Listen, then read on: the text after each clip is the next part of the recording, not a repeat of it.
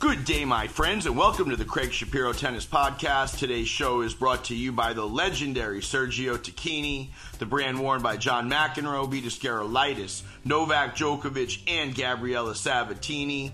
Check them out at sergiotacchini.com, S E R G I O T A C H I N I. Dot com and use the code SHAP30 S H A P 3 O in all caps to receive 30% off of your order. This young woman was born and raised in Volgograd, Russia, and in 2017 reached a career high of 54 in the world and has been a member of Russia's Fed Cup team. She was unable to travel to Australia because at the time, her vaccine, the Sputnik vaccine, was not permitted in Australia. We discuss this and her incredible life in tennis in this special episode of the Craig Shapiro Tennis Podcast. Natalia Vikhlyantseva is today's guest. You're in Russia. You're in Volgograd. Yes, I'm at home. This is incredible. We can talk like we're in the same place. Yeah, like that's we're we're very far away from each other. Now, what time is it there? Oh, it's uh, 9 p.m. What was your day like today? Is it very cold in Volgograd today or no? Um, actually, today it it was uh, plus, uh, one, but in Celsius. Uh, but we have a lot of snow. I don't know why, but these few weeks we had the temperature go up and down really crazy. For example, tomorrow in the night it's gonna be minus, uh, twelve or something. oh my! And you're supposed to really be in Australia. Yeah, where's the young woman you hear, former world number fifty-four? She's had some injuries and some things the last couple of years. Uh, she was scheduled to be in Australia and was unable to go because of vaccine issues because she has a, the Russian vaccine. We're going to talk about it all. That is Natalia Vikhlyantseva. Yes. Do I, do I pronounce that perfectly, correct? Perfect, yes. Now, do they call you Natasha the way a lot of people call you Natasha? Like, say Natalia yeah. becomes Natasha. Yeah, uh, in Russia, they can call me Natasha, Nata, Nat, uh, a lot of different ways to spell the name Natalia. Uh, normally, not a lot of people calls uh, official full name. But when I was uh, practicing in IMG back in 2015, a lot of players, when they hear that my parents call me Natasha or somebody else, they were surprised how it's possible. Is it different name or something? I'm like, no, don't worry. You can call. I will not be pissed. It's okay. Ah. Everybody got confused when your parents called you Natasha. Listen, thank you very much. We met at the Mouratoglou Academy. I was doing a, a story on Patrick for Tennis Channel, and you were there training yes. with Chip Brooks, who recently passed.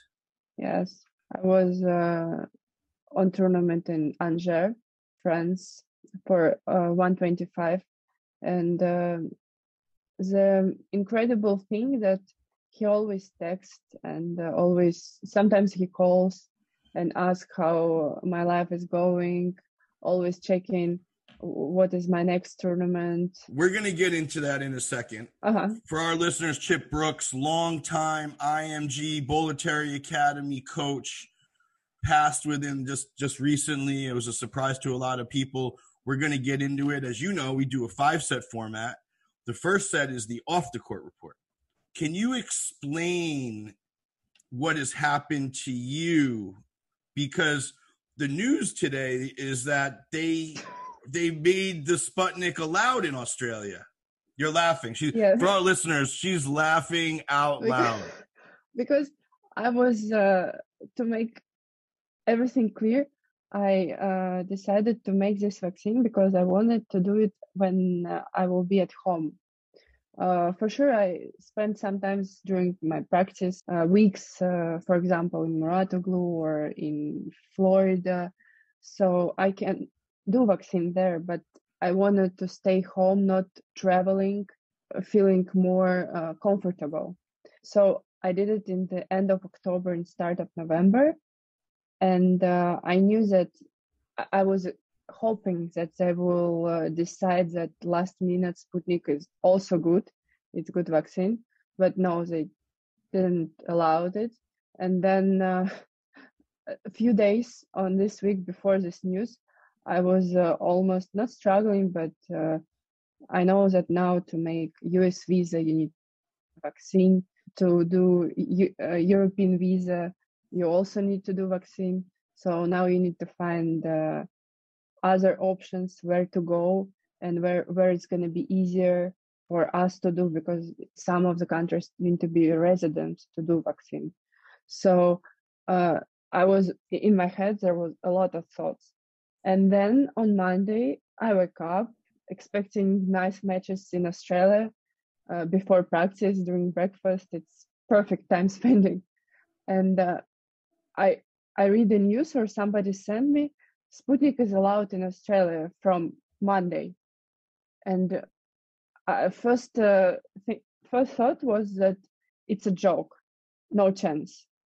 Uh, but then I start to read all of the newspapers uh, in Russia. They they're saying that now we can all of the not tourists, but uh, uh, most of the people who want to go there work or sports um, and and uh, now they can go with Sputnik to Australia without any extra quarantine or any problems.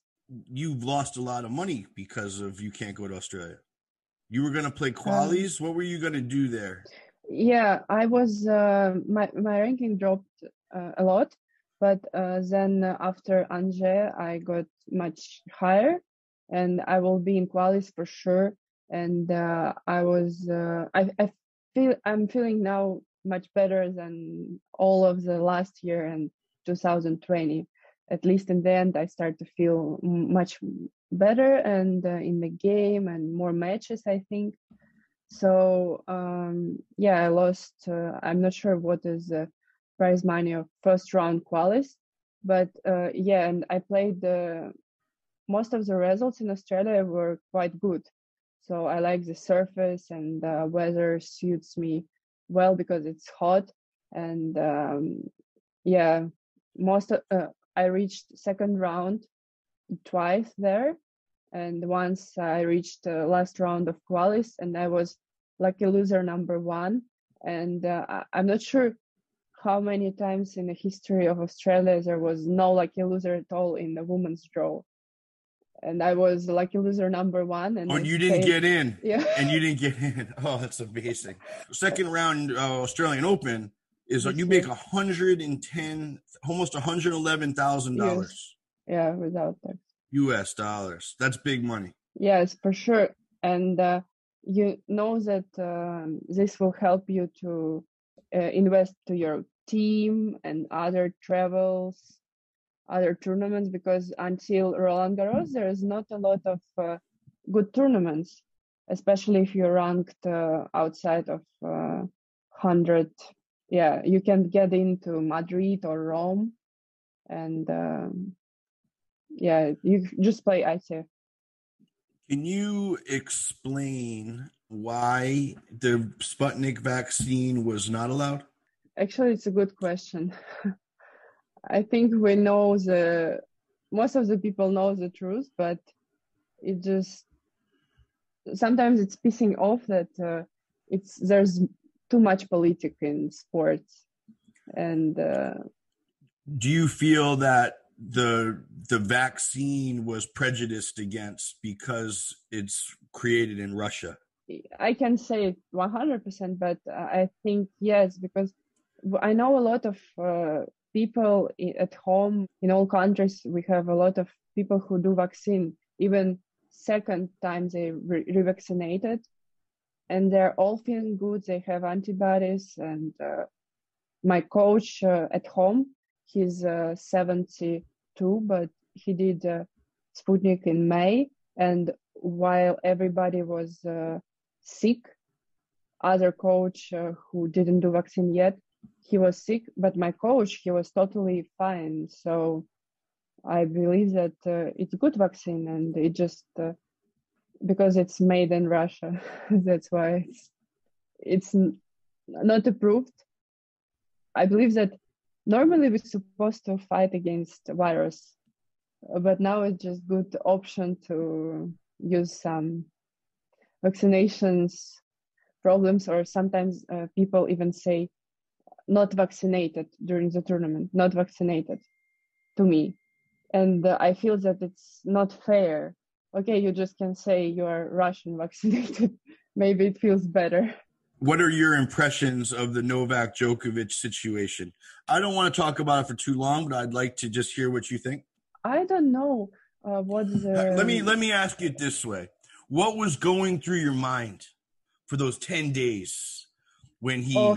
he well because don't forget he put up an Instagram post and said I got the exemption. Yeah. Then everybody went crazy. Yeah. and then everybody went crazy. And it then was the government during the flight, and then then when he arrived, suddenly government saying no, he can't because they see the reaction of people, and then. Uh, but I, I can't believe that because he did visa i'm sure that at least few weeks before they knew that he has this type of visa and he will come uh, and not be able to go on site or then this renata doubles player who is also was with medical exemption and she all i think she already played the tournament and then they cancel her visa and sent Vor- yes. Vorakova, Vorakova. Yes. The Czech girl.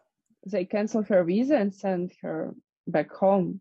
And first I was okay, he got medical exemptions. Maybe that's really he has some issues and uh, it was okay because there was some of the points I wasn't I didn't remember which one was it, but you can apply for this medical exemptions. But then he arrived and then all of this uh, crazy thing starts to happen then he spent five days in this hotel won a court at least have some days uh, to practice and then again sent him to this hotel and then sent him back it just it's un uh, i can't believe that it's all happens because how you remember a few years uh, ago you can travel normal from Russia to France uh, for practice, like, and now because of uh, vaccination status or medical exemptions or COVID test positive, uh, you just can uh, send uh, some of the players back home, and they can't prove it. Now, do you talk with like um, your federation or your government? Like how? the way I understand things is that you're you're a, a you know a Fed cupper, uh, Billie Jean King cupper now. Yeah. You're you're involved with your you're involved with your federation. You have a list of everything you can put in your body, what what you can take, what you can't take. If you have an injury, what pain, you're shaking your head. It's very very serious. Yeah, because uh, when you, uh, for example, when one year ago or something, you got sick, and uh, I have a list from my doctor who knew me from uh, 10 years old or something, and uh, uh, more than half of the list you can take it because of doping and half the list or you can't take the pills. You can't take the medication now, you know, here there's big news that you know the the Russians have um, amassed their troops on the border of Ukraine, mm-hmm. and that they're going to invade Ukraine. Do you have friends in Ukraine? Is this like a I do you, do you keep your eye on the politics? Do they do you, do you talk about that with the Ukraine players? Uh, when we are on a tournament, uh, we I know sisters Kichenok and uh, Tsurenko and other players, we speak normal, not about politics. But uh, when I was younger, we were going for summertime to Europe and we were driving through the Ukraine when it, everything was back to normal.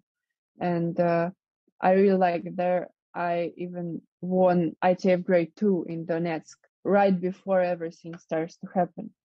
Because me, I live close to the border. It's uh, not that close, but anyways, 400 kilometers for Russia. So we kind of close to the border. But I, I don't know what is the real situation. I'm so far from it. I just play tennis and, uh, but when the thing, all the news, even with this pandemic, everything's so bad. and uh, uh, they still find some politi- political problems or political issues. It just pissing off sometimes that we are normal people who is stuck uh, under uh, the circumstances of the world uh, decisions and world uh, political political world. Let's move into the second set. This is the on the court report. Do you watch pro tennis? Do you keep your eye on the tennis? Yeah. Uh, uh, sometimes I hear that. I remember Heather Watson. She said uh, that after the tournament, if she's she lost in the first round or second, she she's not continuing to watching tennis and checking the score. Me, I get used to it from uh, childhood.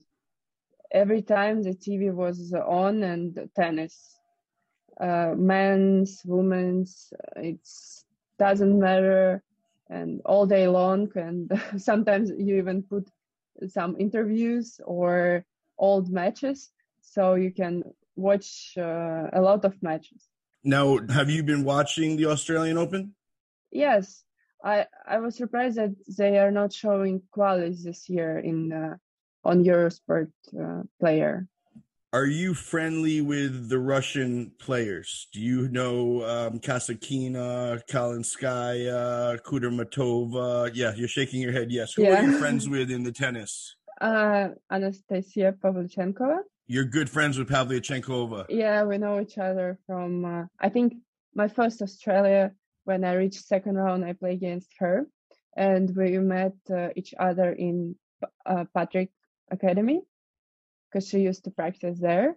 So in the Mouratoglou uh, Academy. Yes, and uh, while we were there, she, so for example, she's asking how how I'm doing and what is my plan for the next tournaments, and uh, I was asking, for example, some not insiders, but uh, how to I don't know not entry but uh, to who I need to ask for transport or for so every time she was really nice and then uh, during the Fed Cup we're always talking about some of the situations and uh, during the tournament you want to try to speak with someone especially before the tournament starts because then you, you don't know who you're playing so so you talk to Pavlyuchenkova all the time uh, most of the time, I think uh, from Russian players, uh, I also speak with Vesnina.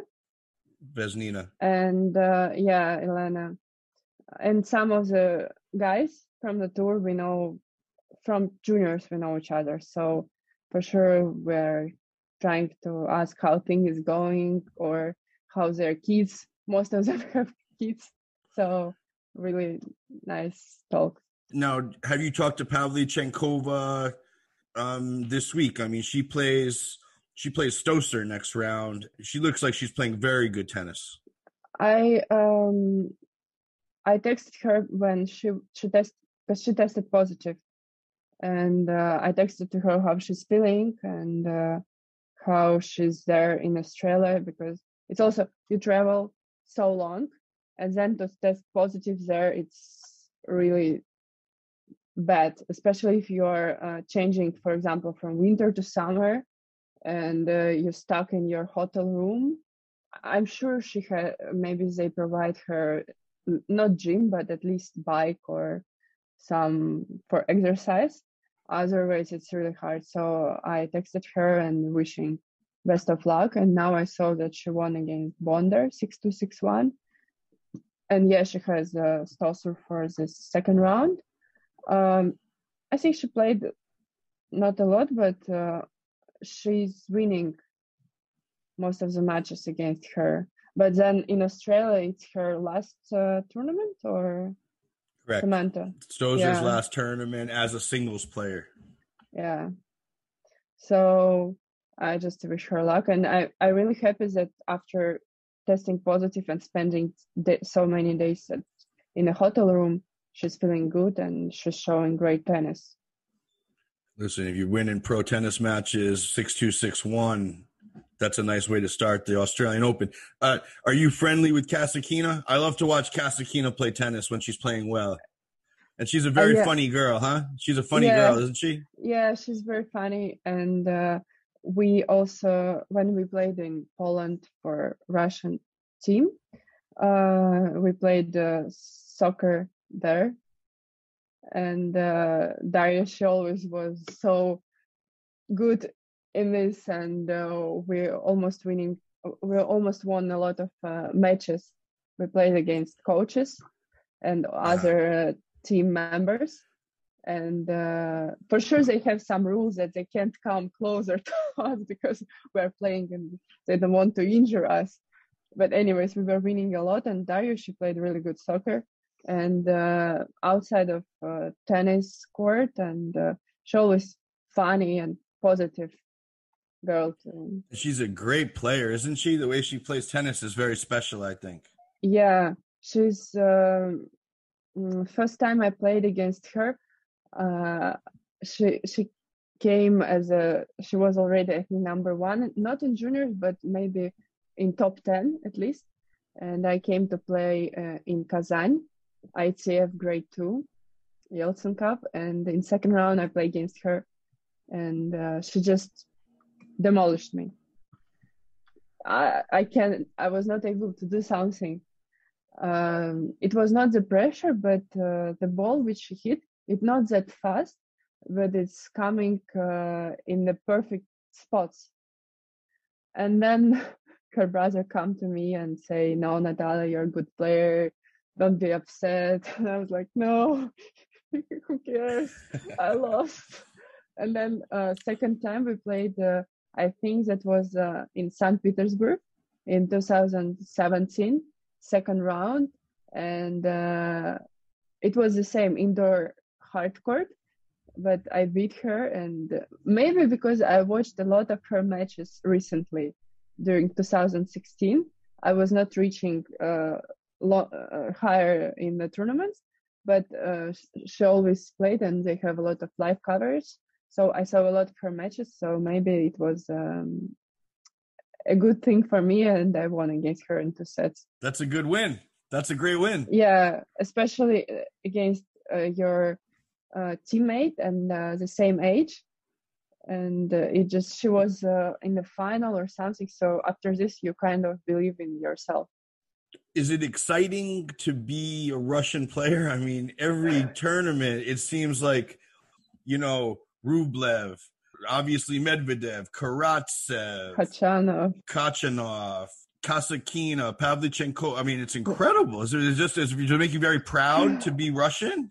Um, especially after uh, last results of our teams, who won Billie Jean Cup, Jenkins Cup, and uh, Davis Cup too.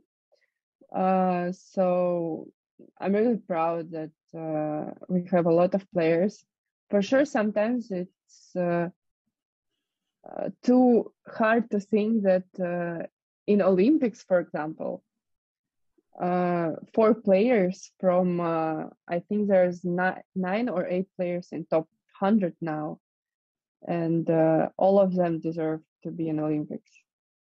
But then they just fight and fight for the best results, and I think uh, it's always was like this for for good uh, for big countries, US too. Uh, how many players in top 30 or top 40 and only four goes to Olympics? It's tough sometimes, but in the end, uh, you just uh, enjoy it and you have more uh, opportunities if you are in Moscow or in other countries and there are some of your teammates during the tournament. You can always send them message to practice and uh, they will be happy to hear. Do you know medvedev? Do you know daniil yeah i know daniil um, in 2017 yeah. Uh, we i knew him before during the junior tournaments and uh, he practiced also in france but in other place. Uh, and after Australia 2017, he also reached second round, and we had the same flight back uh, to France, to Nice.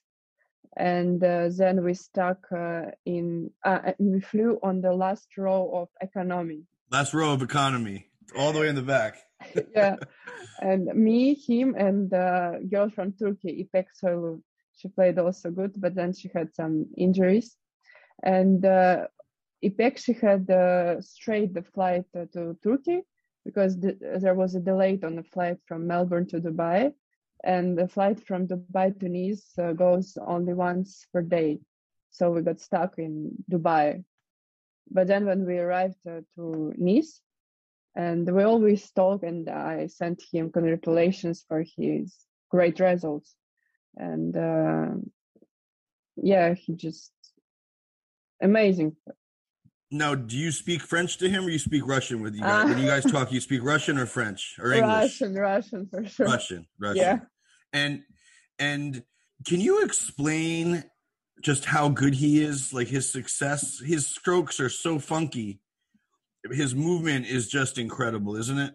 Yeah, it's uh, unbelievable how some of the shots he's making, you are not expecting that it's gonna be in and um, he sometimes he doesn't even look like a pro tennis player to me.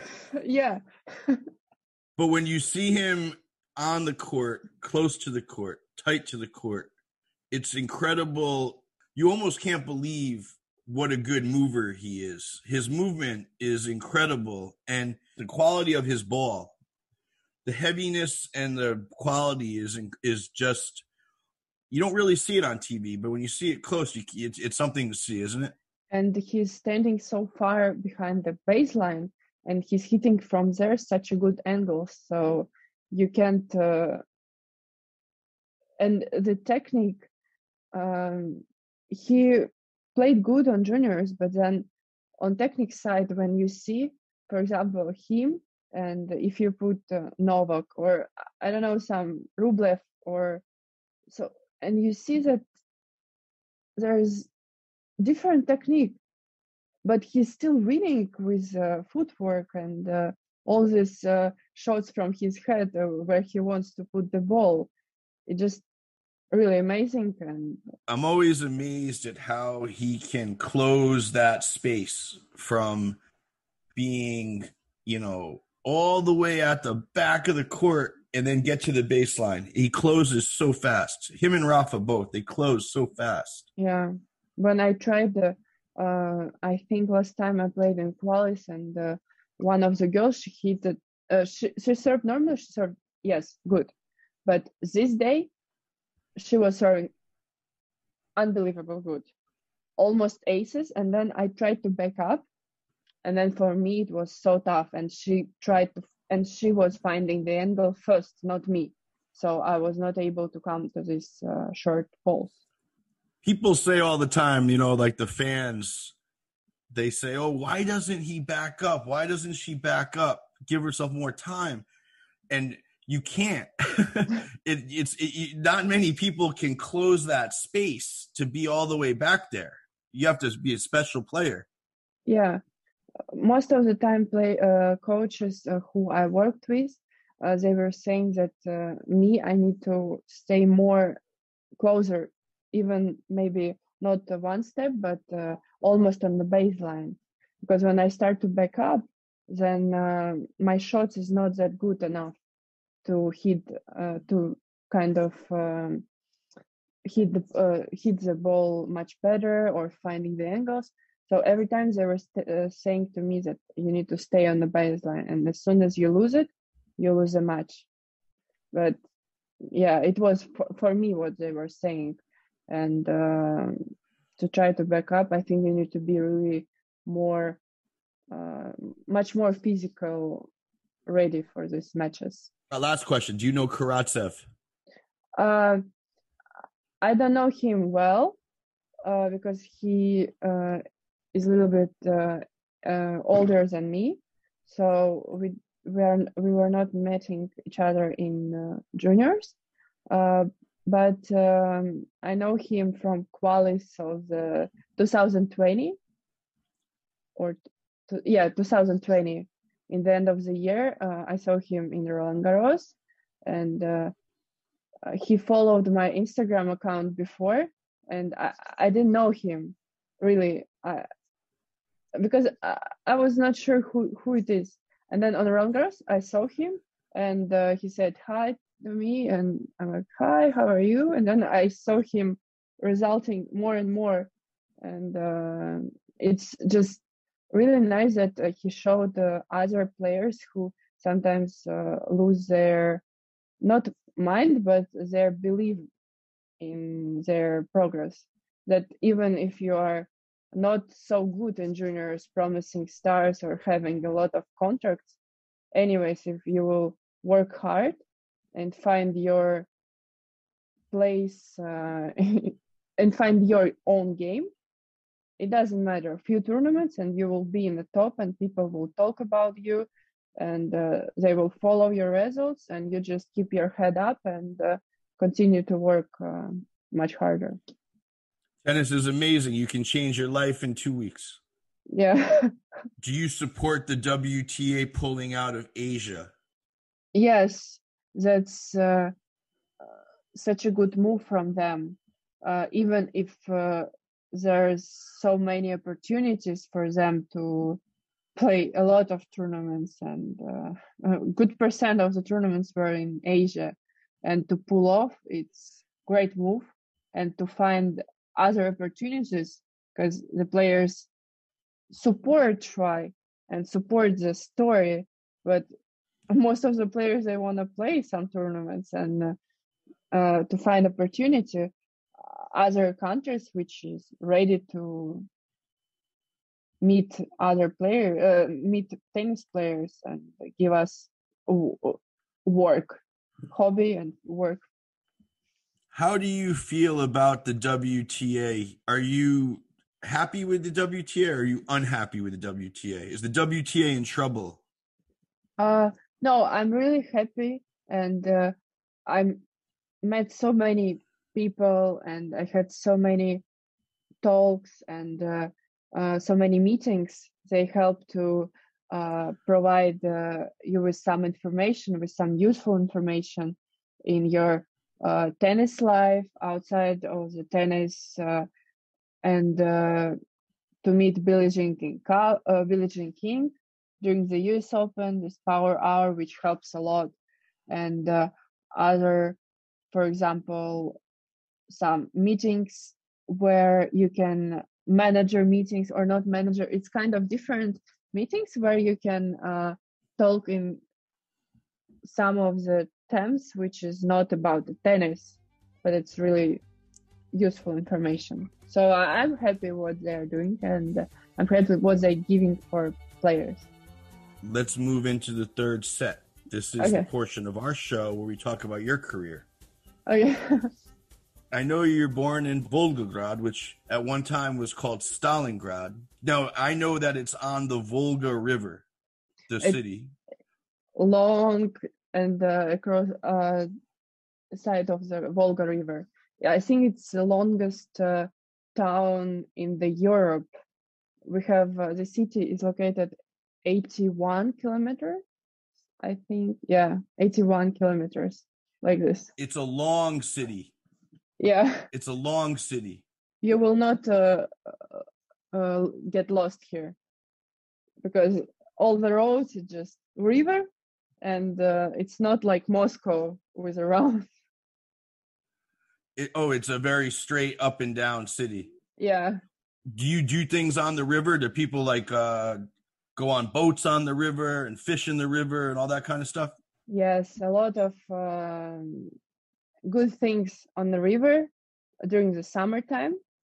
Uh, the only thing we have um, in the start of June, I think I'm not sure if uh, you saw the uh, championships, uh, world championships of soccer when Great Britain first match they played in Volgograd uh, against uh, Egypt or I'm not sure which country, but we have this two weeks period where when even us who lives who lives in Volgograd uh, when we, we, were born and uh, every year during this time you are not going out of the house but when you are going out for example tennis you can't practice outside.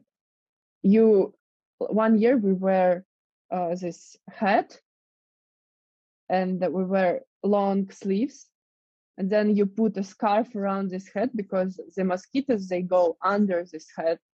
And then you even put sunglasses. Oh, yeah and uh, two weeks, two what- weeks every year, the mosquitoes go crazy. because of the river.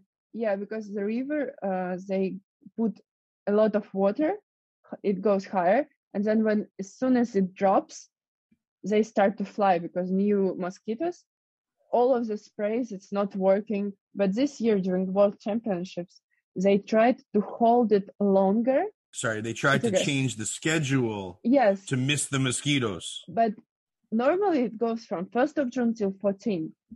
And then the matches were 15. I'm not sure why they decided to do that like this, but when they hold it and then they drop it right before the match, and all of the mosquitoes fly. And the players, they were, if you will see now repeat, they were like this all the time. And I was so, I was feeling so sorry for them because they didn't know it. Wait, so they tried to hold the water of the river high Yeah, to miss it, but they but screwed it up. they they they was not able to hold it as long as they wish, because then Oh it will ruin. so then, yeah, the players. So tell me, where does your where does your tennis begin? Uh, it begins uh, in uh, one of the tennis clubs in Volgograd. Uh, we call it Tenisia. Now, is that where Davydenko grew up? Davydenko older brother, he spent most of the time here, and uh, Nikolai he uh, spent a few years, yes, in the same tennis club, but then he went because his older brother he finished university here when we had the tennis uh, faculty, but then they went to Germany, and um, this club, which has uh, two indoor courts and um, two outdoor clay and uh, first my first coach uh, she was really into tennis. Every birthday we had uh, on a tennis uh, uh, in a cafe on the tennis court um, every time we watch uh, live coverage from grand slams and uh, some of the celebrations uh, of- we are doing some tournaments inside of our group group of child and uh, yeah i just played uh, tennis as after school Do you come from an athletic family? How did you start the tennis? ah yeah um my mom uh no she's not athletic at all. She tried uh, she played really good for volleyball when she was at school but then her parents uh, was not into it. And my dad he was uh, more in sport. He just uh, played uh, for soccer team when he was uh, at school with some guys. And then he also practiced for track and field. And you with just uh, held up your hands like the javelin. Oh no, sorry, uh, the, no, the no, pole vault. Pole vault, yeah. Uh, we have um, Elena Isinbaeva. She's Olympic. We had we have a good uh, track and field uh, school in Volgograd, and he practiced uh, under the supervision of uh, her coach Isinbaeva pole vault. But uh, when he changed, I think it was also tough when you're 14 year old guy and uh, you want to do sports, but you also want to not party, but some Be social. I don't know activity. Yeah, be social. So that was more, I think, for my dad. But still, he he was more in sports. But I started tennis because uh, my uh, aunt and uncle they lived across the road, um, and uh, his son he practiced tennis, and they said to my parents, "Oh, you know, we can. It's much easier for us. Natalia also will go there, and it's good." So you uh, would go with your cousin. yeah i will go there we will i'm not i will not be alone but uh, i will be at least under some supervision because he's uh, a few years older than me and uh, yeah and actually i liked it i don't know maybe because i was more into it and then i found more friends but on every weekends we go. Uh, we lived outside of the city, and we go in the different um, kind of condominium where they have uh, old tennis court, and we go there to play uh, doubles, uh, kind of mixed doubles because I played with my dad and my cousin he played with his dad but just for fun, you know. But it was good uh, weekend activity. Now, are, are your both of your parents very tall? You're tall. I mean, you're six foot one.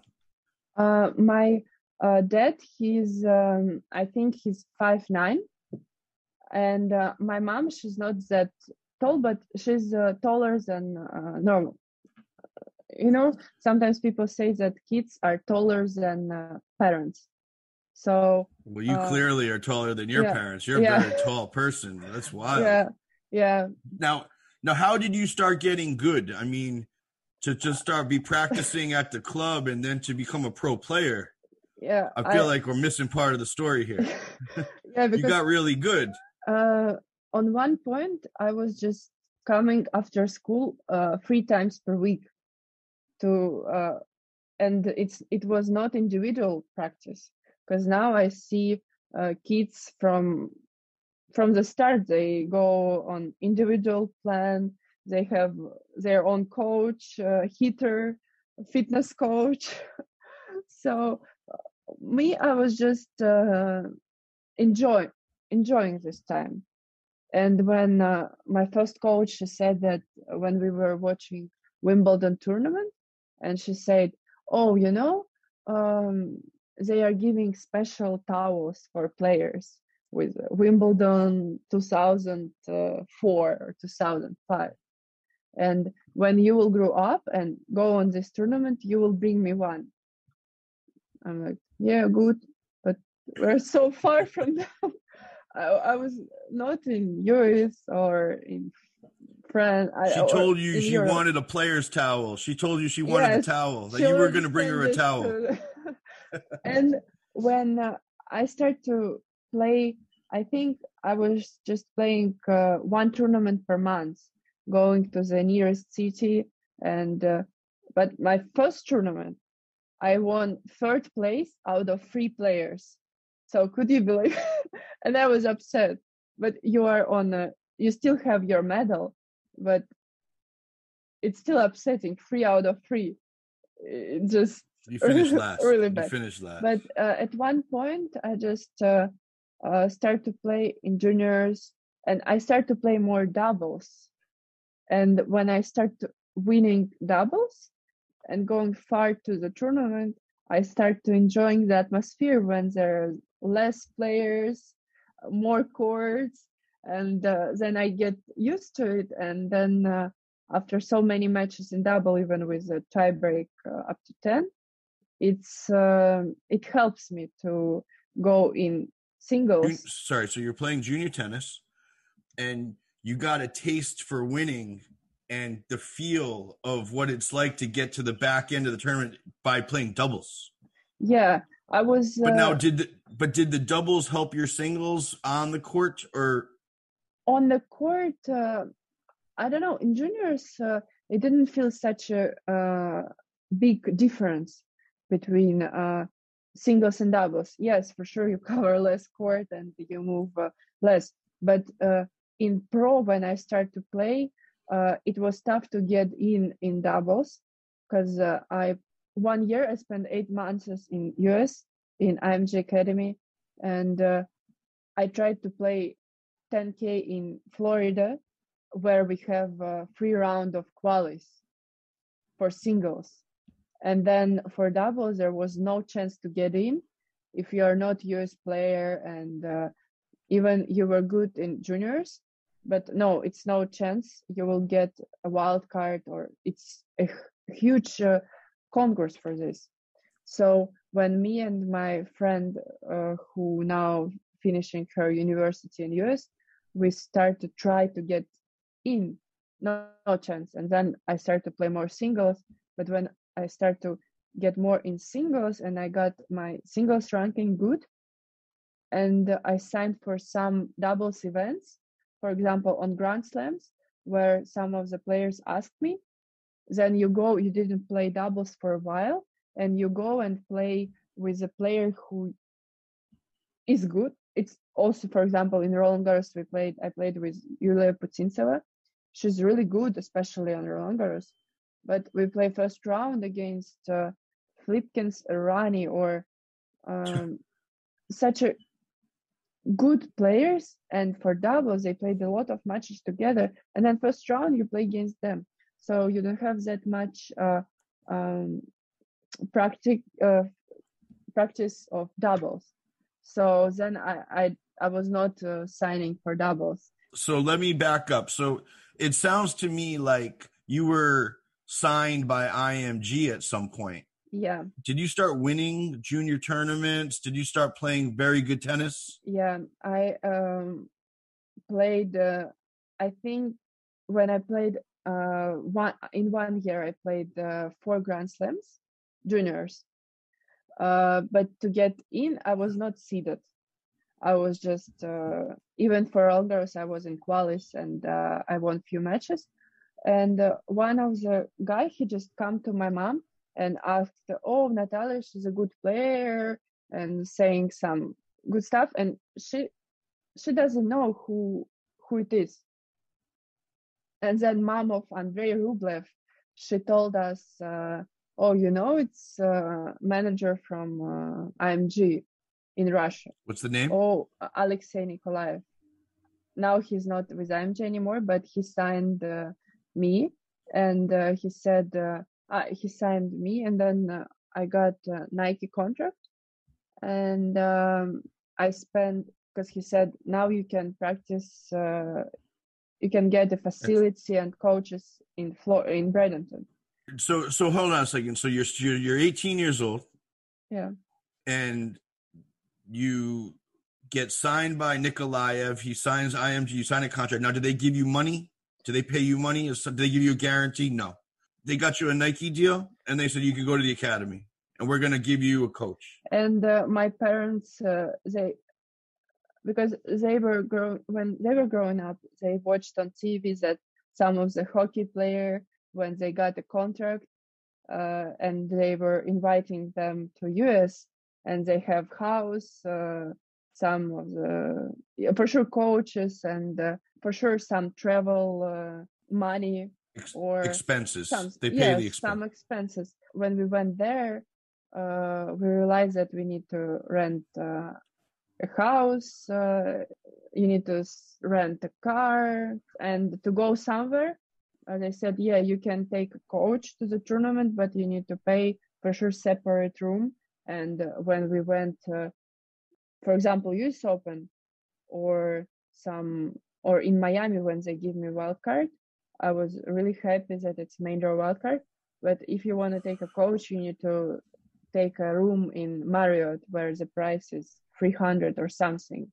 And I only finished uh, my junior career and I only started to play some 10K, reaching quarters of 10K in US and uh, paying the hotel. It's like $4,000. It's like Hilton, nothing. Yeah, in Hilton Head Island or Amelia Island, where we rented apartment, which were cheaper than to spend the money in the hotel. And even this wildcard, when we got the wildcard to China, Shenzhen. Um, Let me just stop you for one second. yeah, yeah, so sure. It would be fair to say that IMG helps get the wildcards but then the other part of that story is is you're essentially on your own. Yeah. You got to come up with the money to to live. Yes and uh, uh, that's what our misunderstanding was. Oh so you had a misunderstanding. It was in your mind that they were going to pay expenses and give you a place to live. They just said you could come over here but you got to pay. Yeah. Yeah.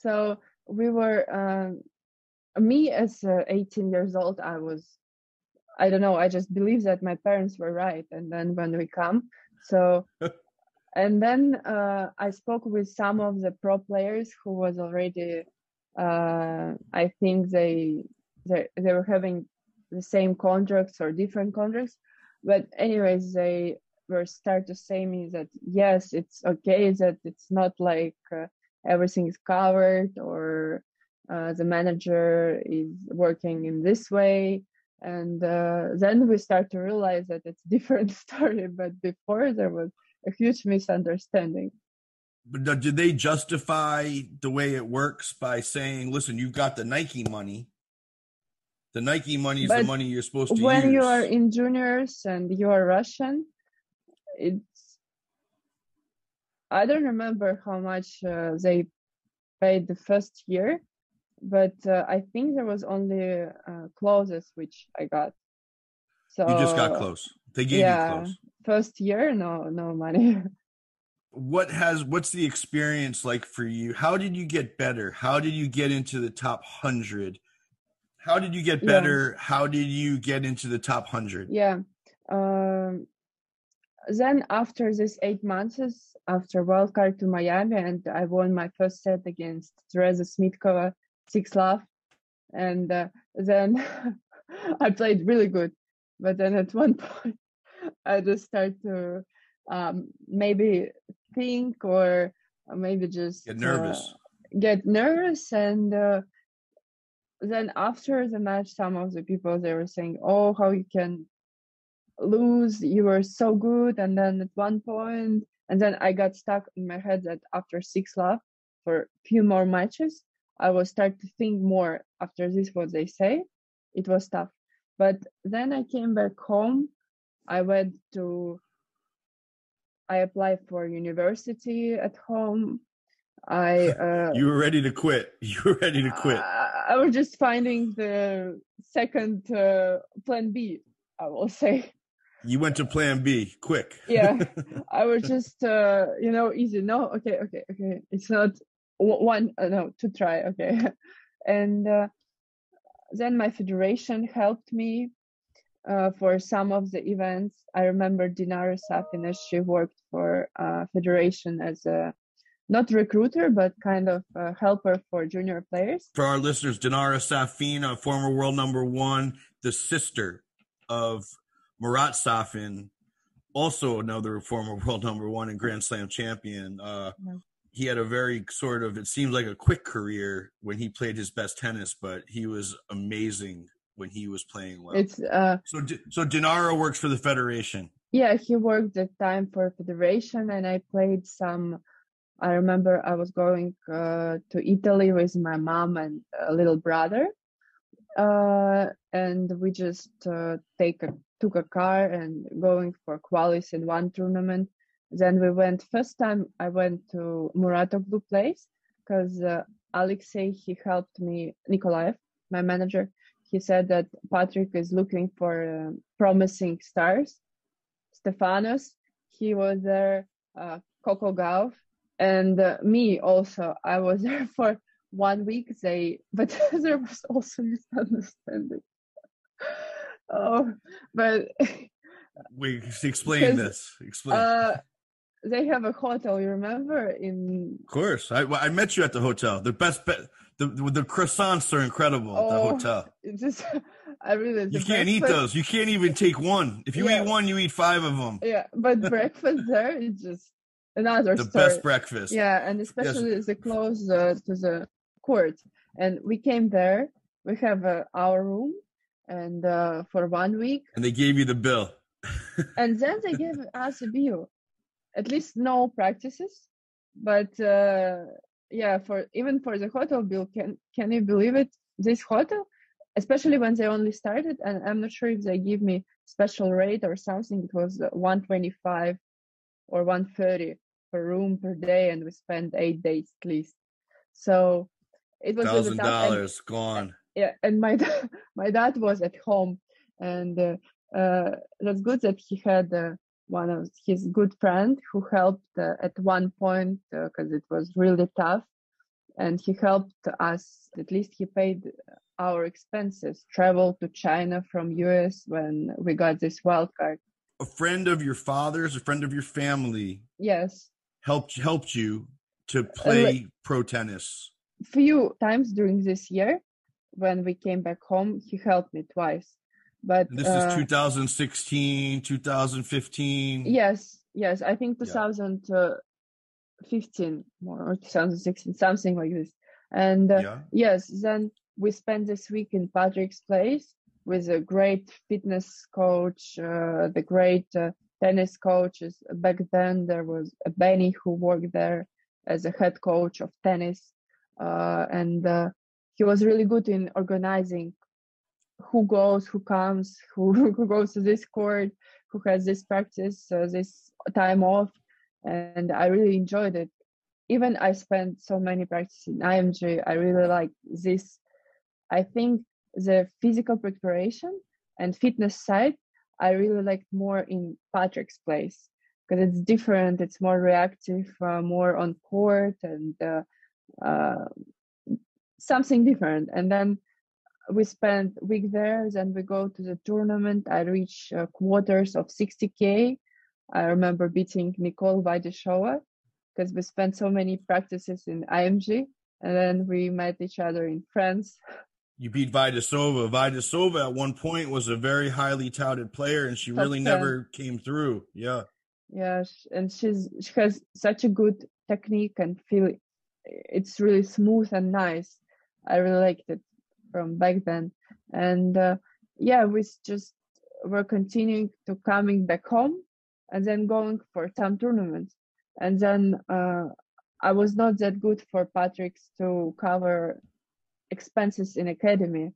Mouratoglou decided that they were not gonna give you the full the full ride. They weren't giving you the scholarship. for championship yeah uh, so then we tried to find a way to at least spend uh, one week before some european tournaments there. But most of the time i were practicing here at home. And uh, i started to play more and then i won 25k in uh, czech the same year. I came to i think there was 160k 125k and between this, I went to Patrick for one week, even less. Then I go, I won. Then I fly to US Open, first Grand Slam, and uh, I lost to Alize Lim. It's just You lost to Alize Lim.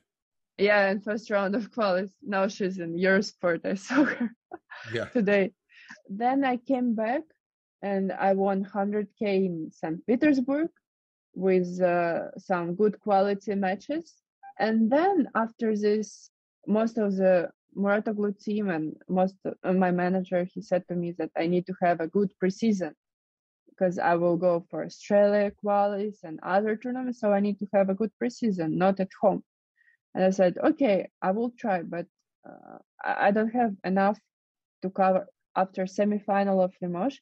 I don't have enough to cover this six weeks of staying in the hotel. Sorry, semifinal of Limoges, France. Yeah, You spend a lot of time, it seems to me, playing in France and in in Russia. yeah, in closer uh, European countries and uh, where I feel much comfortable and I can speak French, so maybe at least it feels a little bit like at home. Not sure, but anyway. Keep keep telling the story. I'm gonna get Yeah. to that in a minute. Keep Yeah. telling me. So you Uh, so you you you have a good result in Limoges. So I go home for the winter. I uh, went to uh, driver's school. I passed my exam, so I, I didn't have that good normal, you know, like per season, official per season. It needs to be more practice and uh, more. You got your driver's license. yeah, I got my driver's license. I went uh, to Dubai for this 100k. Even my driver's exam was a few days before, and then I changed my flight tickets because of it. So I fly there with my mom. I reach final, and then I come back home, and then I ask Mouratoglou for a hitting partner, and then uh, we came with uh, Morgan to Australia, and then I got into the tournament and a few good wins and qualis, and one main You qualied. You won three matches. Yes. Daniela Hantuchová and Mika- Michaela Krajicek. And uh, I think the last round was uh, Sharipova, Sabina Sharipova or somebody else. the other Sharipova. Yeah, yeah.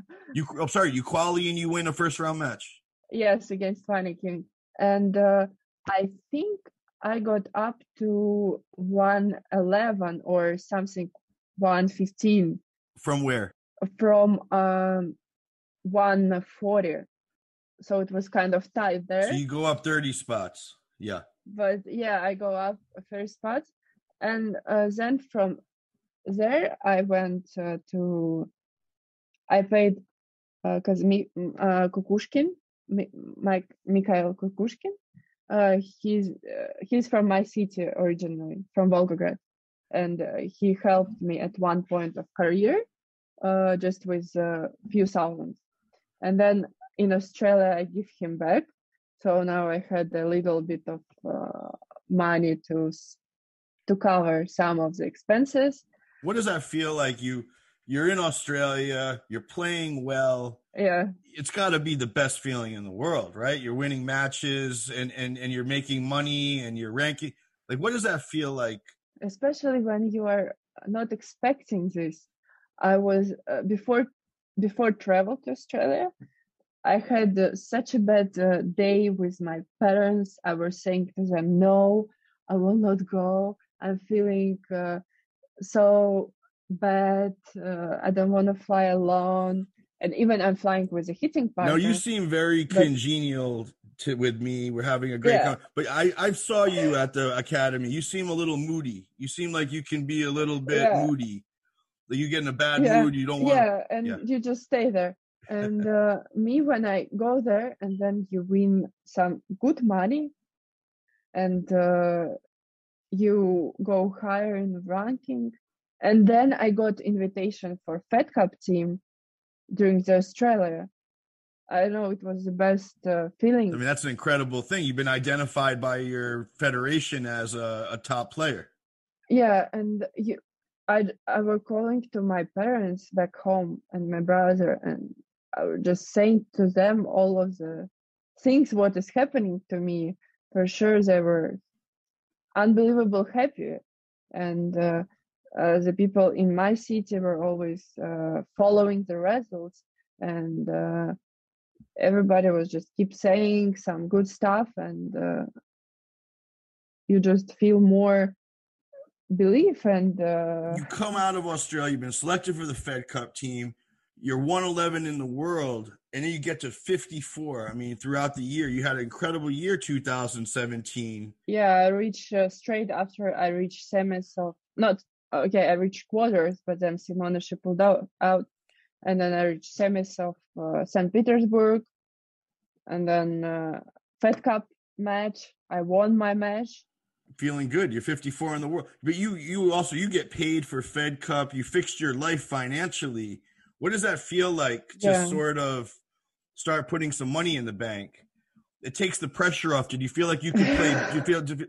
you know you're breathing deep it's like it's it's like incredible right to to start putting some money in the bank i i bought a car after uh, australia most of australia but then with um, st petersburg uh, when i came back home um, i bought yes i bought a car and uh, especially because when uh, i was growing up we had uh, two cars. Uh, we lived outside of a city in a good uh, cottage. And then at one point, uh, my parents they decide to invest in me.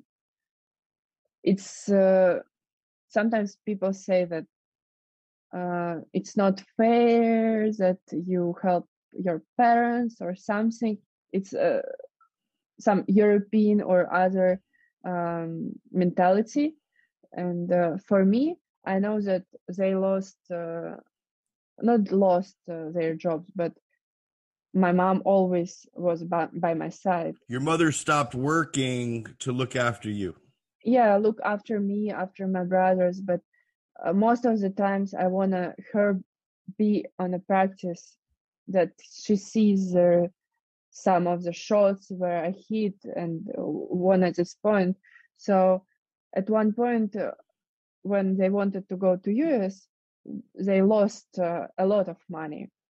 And uh, when we came back home, uh, we need to do it from a start. You, you, your parents spent a lot of money when they brought you to the United States. Yeah, When they came, when you came back, when you stopped being in the United States, they had to almost build their lives again, and that's a very hard thing. yeah, and uh, I, just said to my mom because my dad he always like positive thinking, and my mom sometimes she's more realistic, and uh, she said, "Oh, it's so tough and." Uh, to go to some tournaments or to go somewhere and now the life is much harder and i said no my mom believe me at one point everything gonna be back to normal and much better because to go up sometimes you need to go a little bit down and then you go up and then it seems much easier just to jump from the bottom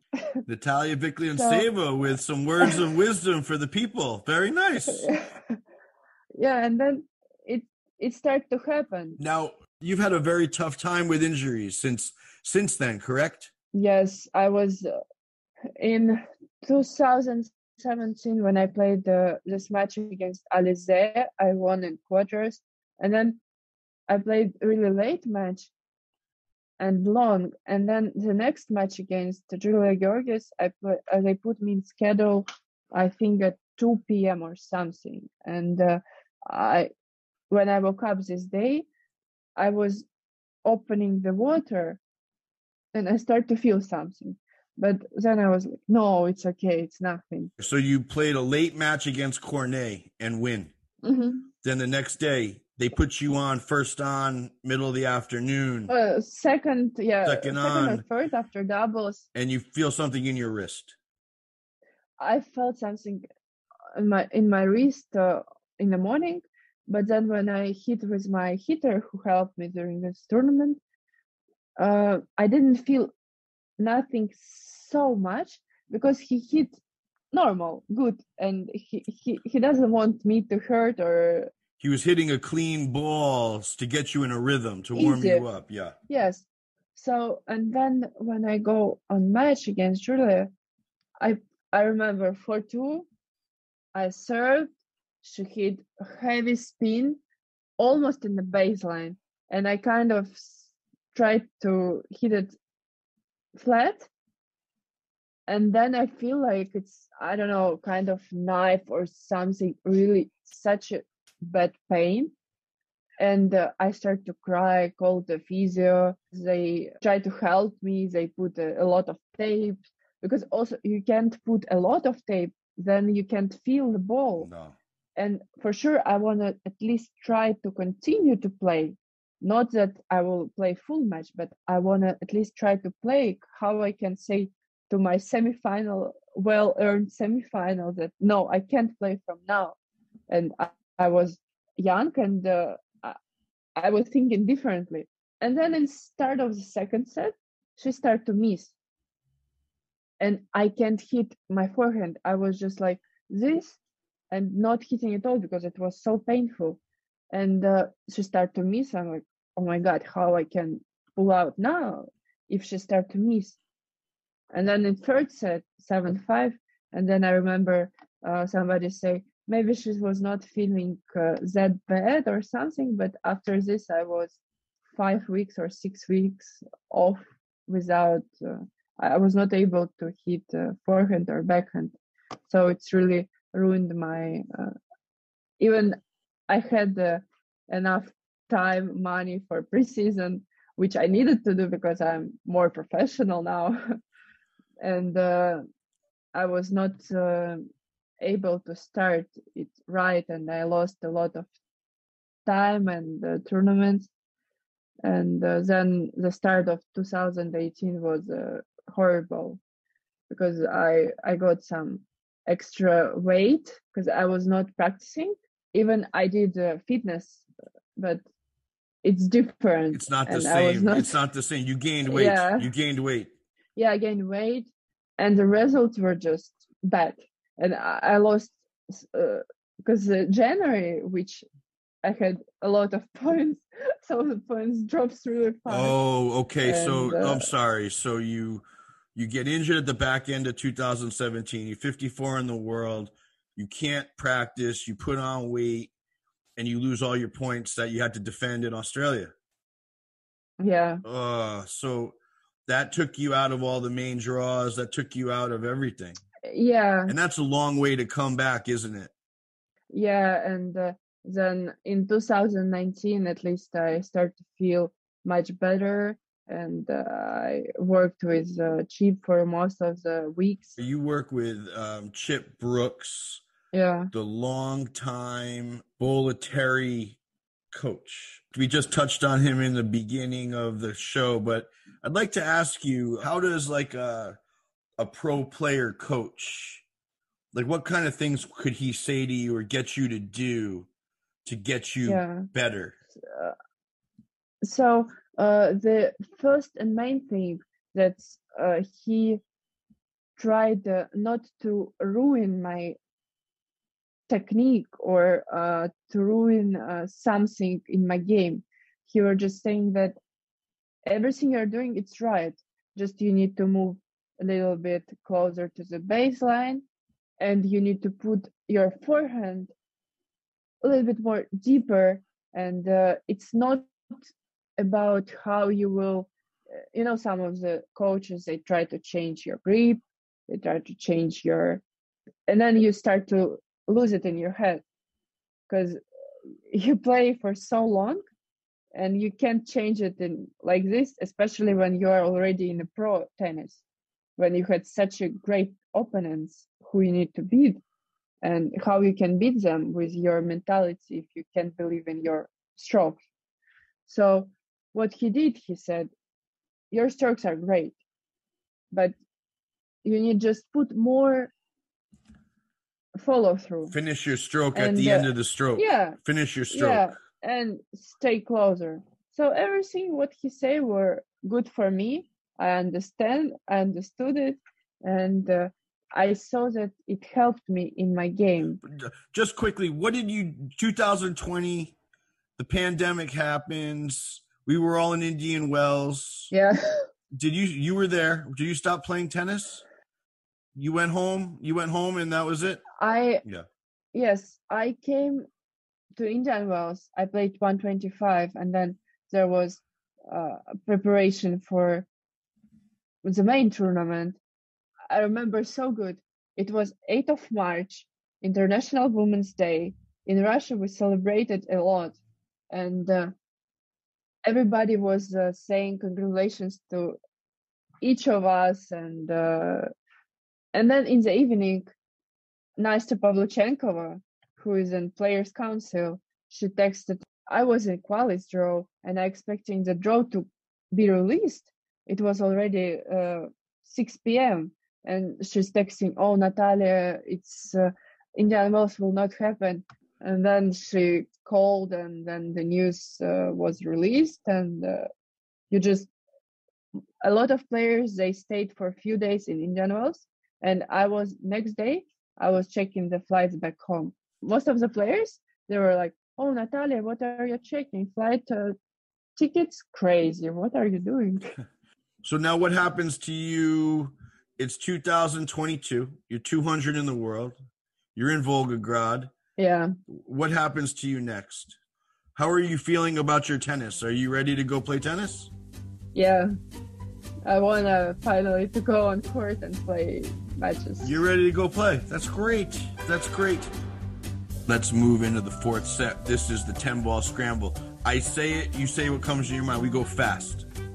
Are you ready? Okay. Are you, are you ready to go? Yes. Your current racket, Wilson Blade 98. Blade 98. And what, what size is your grip? Uh, free. Four and three eighths. Yes. And how do you string your racket? Now it's 25, 24. What what Kilos. what string do you play with? Uh, Luxilon, Luxilon ALU Power. You play with the Lux. 125. 125 regular. Lux. Yeah. Where do you keep your trophies? Um, I keep my trophies uh, in my apartment, uh, but uh, now I also kept them in my own uh, house in a nice uh, me after mirror, and it's really nice. I put some of the trophies there already, Do you keep your credentials? Also there. Yes, I keep them all. It's So all the credentials and all the trophies in the same place. yeah. Your greatest win.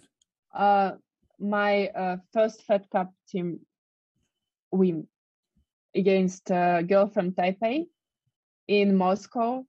It was stressful, but I set myself uh, differently and uh, six two six one or really easy match and with the stress. That's the best. That's your best win. Uh, for me as uh, starting to play in professional, and uh, I think it was one of the greatest win for my own uh, feelings. Your worst loss. Worst loss?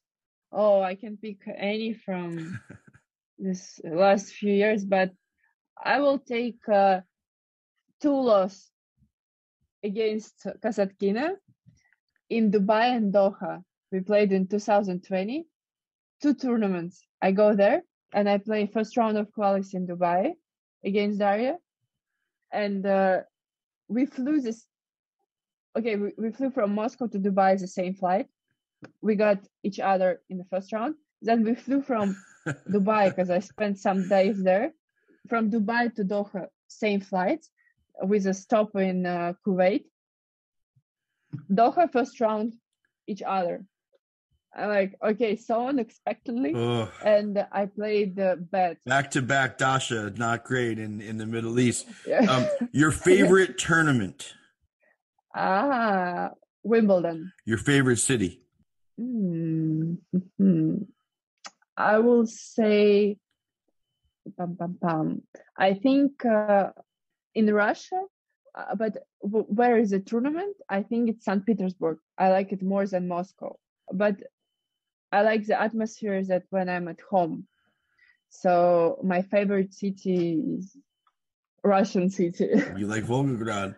Now, yes. um, I thought maybe you'd say Paris or, or London or something. No, oh, no, but it's more obvious. more obvious. You like Volgograd. No? no. Yeah. Listen, this is ten balls. No, you you you say it. I don't say it. Your your favorite Yeah. court. It could be any court in the world. Oh, I think Hurlingham Club. This grass court and uh, Game Club in is that in England? yes, it's in uh, London. Um, they filmed Notting. I'm not sure. Not- Chip told me, but Notting I Hill. think it's Notting Hill. Yeah, Notting Hill with Hugh Grant, I believe. yeah. That's your favorite. Favorite player growing up. Growing up from whom? uh from both of the tour, I can say one of each year. You could say anything. I think, uh, yeah, I think Maria Sharapova for sure. I was uh, try. We tried to get uh, the dresses as Maria, phone as Maria. I don't know everything. At least I didn't uh, color my hair to the blonde. I think. Um, and uh, Roger Federer. and do you have a favorite? Are there players you love to watch now? Do you have a favorite player now? Uh, yes, I think now it's most of them on the men's tour because you met sometimes the women's uh, and you have to play against them. And now there's not uh, a lot of, you know, like good players who stay more co- consistent. Even Naomi, she's a great player and she's a great beha- behavior outside of the court. But for me, from a men's tour, I can um I think I can choose Novak because he he's more of the old school technique and how he's all of his shots are so clean for me. And I really like to watch him and enjoy his wo- hi- his footworks and his shots. So that's I, I really like to watch. And Rafael for sure hard worker and uh, what he's doing. And outside of the court he just incredible nice and saying hi to the players and just two players She loves Rafa Novak and she loves Novak. Rafa. I mean, you can't. and Ro- but Roger Roger is not playing now so I will say only him but now he's injured and the ladies love Roger. Let's move into the fifth and final set. this is the queen of the court. If you could be the queen of tennis for a day and make any change in the sport with just a swing of the racket, what would it be? Mm, now, I just wanna, with the swing of the racket, just uh, bring our world. Okay, it, it will not be back to normal, but with a new reality, just help us to beat uh, this virus and uh, give uh, open countries be much nicer and no politics to the sports please Just... Talia Vikhlyantseva wants to go play some tennis. You ready to go play some tennis? Yes, just give a chance finally to go on court and beat some other players professional you know i gotta tell you i was trying to i i remember i had just begun my podcast when i met you very briefly at Mouratoglou and i'm glad we finally got to to talk. Um i had a feeling you had a very interesting story. You know i really appreciate you coming on the show. I wish you great luck.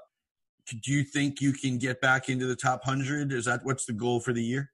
I think the main goal yes to be back to top 100 then you can play main draw grand slams. Then you know sputnik is now accepted to australia at least. And uh, so the main goal now is to be i think healthy and uh, uh, with uh, just to keep your own tennis and to not uh, believe some other people who said sometimes not the right things. they just wanna say their own things, but you need to just believe yourself, your closest team, and your family, and just go your own way and build your own story in tennis. Natalia Vikhlyantseva, uh, I thoroughly enjoyed this. I hope you have a terrific year and hopefully we'll see each other down the road at a tournament. Thank you very much. Yeah, thank you, Craig. Appreciate you coming on the show and you are released. Thank you for inviting me. It was really nice. Huge thank you to Natalia Vikhlyantseva and thank you to Sergio Tacchini. See them at sergiotacchini.com and use my code SHAP30 in all caps at checkout to receive 30% off of your order. Max Loeb edited the show. Our music is by Brian Senti. We'll be back next time with more of the most interesting voices in the sport. Until then, I'm Craig Shapiro, and you are released.